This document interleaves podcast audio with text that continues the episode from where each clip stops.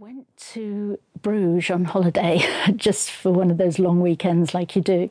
And I went to a Beguinage, the city of women on the outskirts of Bruges, which I'd never heard of.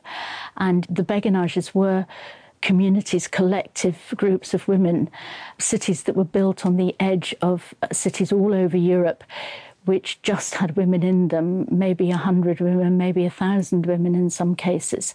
And they were the most remarkable women. They set up schools and hospitals and all sorts of other things. And I became very angry that I'd never been taught about that at school. So I came home and I started to research and the great thing about the Middle Ages is the more research that you do, the more fascinated you become.